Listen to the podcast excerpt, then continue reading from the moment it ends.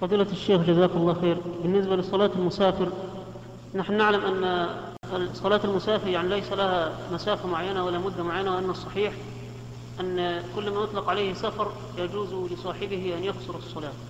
وأن أكثر أهل العلم أوجب عليه القصر ولم يجعله رخصة يتم أو يقصر بل أوجبه عليه.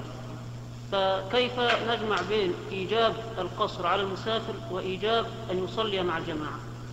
هذا أولا ثانيا إذا كان هذا المسافر يستطيع أن يصلي مع مع جماعة من المسافرين ويقصرون الصلاة فهل يجب عليه أن يصلي مع جماعة المسجد أم يصلي مع الرفقة التي معه؟ طيب. آه، أما قولك إن أكثر العلماء أوجبوا عليه القصر فهذا ليس بصحيح. بل أكثر العلماء على عدم وجوب القصر. والمسألة فيها خلاف معروف مشهور. والذي يظهر بعد التأمل أن القصر ليس بواجب. ودليل ذلك ما يكاد يكون إجماعا من الصحابة حيث إن أمير المؤمنين عثمان رضي الله عنه كان يقصر الصلاة في منى في أيام الحج وفي آخر خلافته صار يتم. فأنكر عليه ذلك من أنكر من الصحابة ومنهم عبد الله بن مسعود حتى إنه لما بلغه أن عثمان أتم قال إنا لله وإنا إليه راجعون. واستدل لإنكاره هذا بأن الرسول صلى الله عليه وسلم وأبا بكر وعمر كانوا يقصرون الصلاة.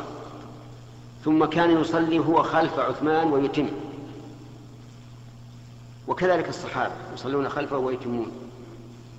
وسئل عن ذلك فقال إن الخلاف شر ولو كان الصحابة يرون أنه واجب أي القصر ما أتموا خلف عثمان لأنهم لأن من رأى أنه واجب قال إذا زاد على ركعتين بطل الصلاة. ولا يمكن أن أن يصلوا خلف عثمان صلاة باطلة لأن هذا محرم. فكنت أقول بالأول أن القصر واجب.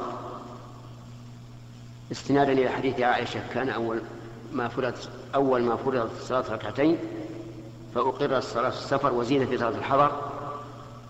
لكن من فعل الصحابة رضي الله عنهم يترجح أن القصر ليس بواجب ولكنه سنة مؤكدة لا شك. وإذا قلنا أنها سنة مؤكدة فإننا نقول إذا اعتم المسافر بمقيم وجب عليه أن يتم لعموم قوله صلى الله عليه وسلم ما أدركتم فصلوا وما فاتكم فأتموا.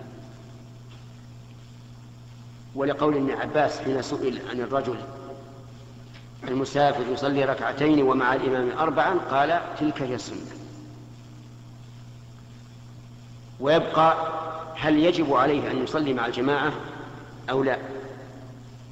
نقول يجب أن يصلي مع الجماعة. لعموم الأدلة الدالة على أن من سمع النداء وجب عليه أن يحضر وأن يجيب. لكن لو فاتته الصلاة أو كان في مكان بعيد يشق عليه أن يذهب إلى المسجد الذي تقام فيه الجماعة فإنه يصلي صلاة مسافر وإذا كانوا جماعة أقاموا الجماعة. نعم.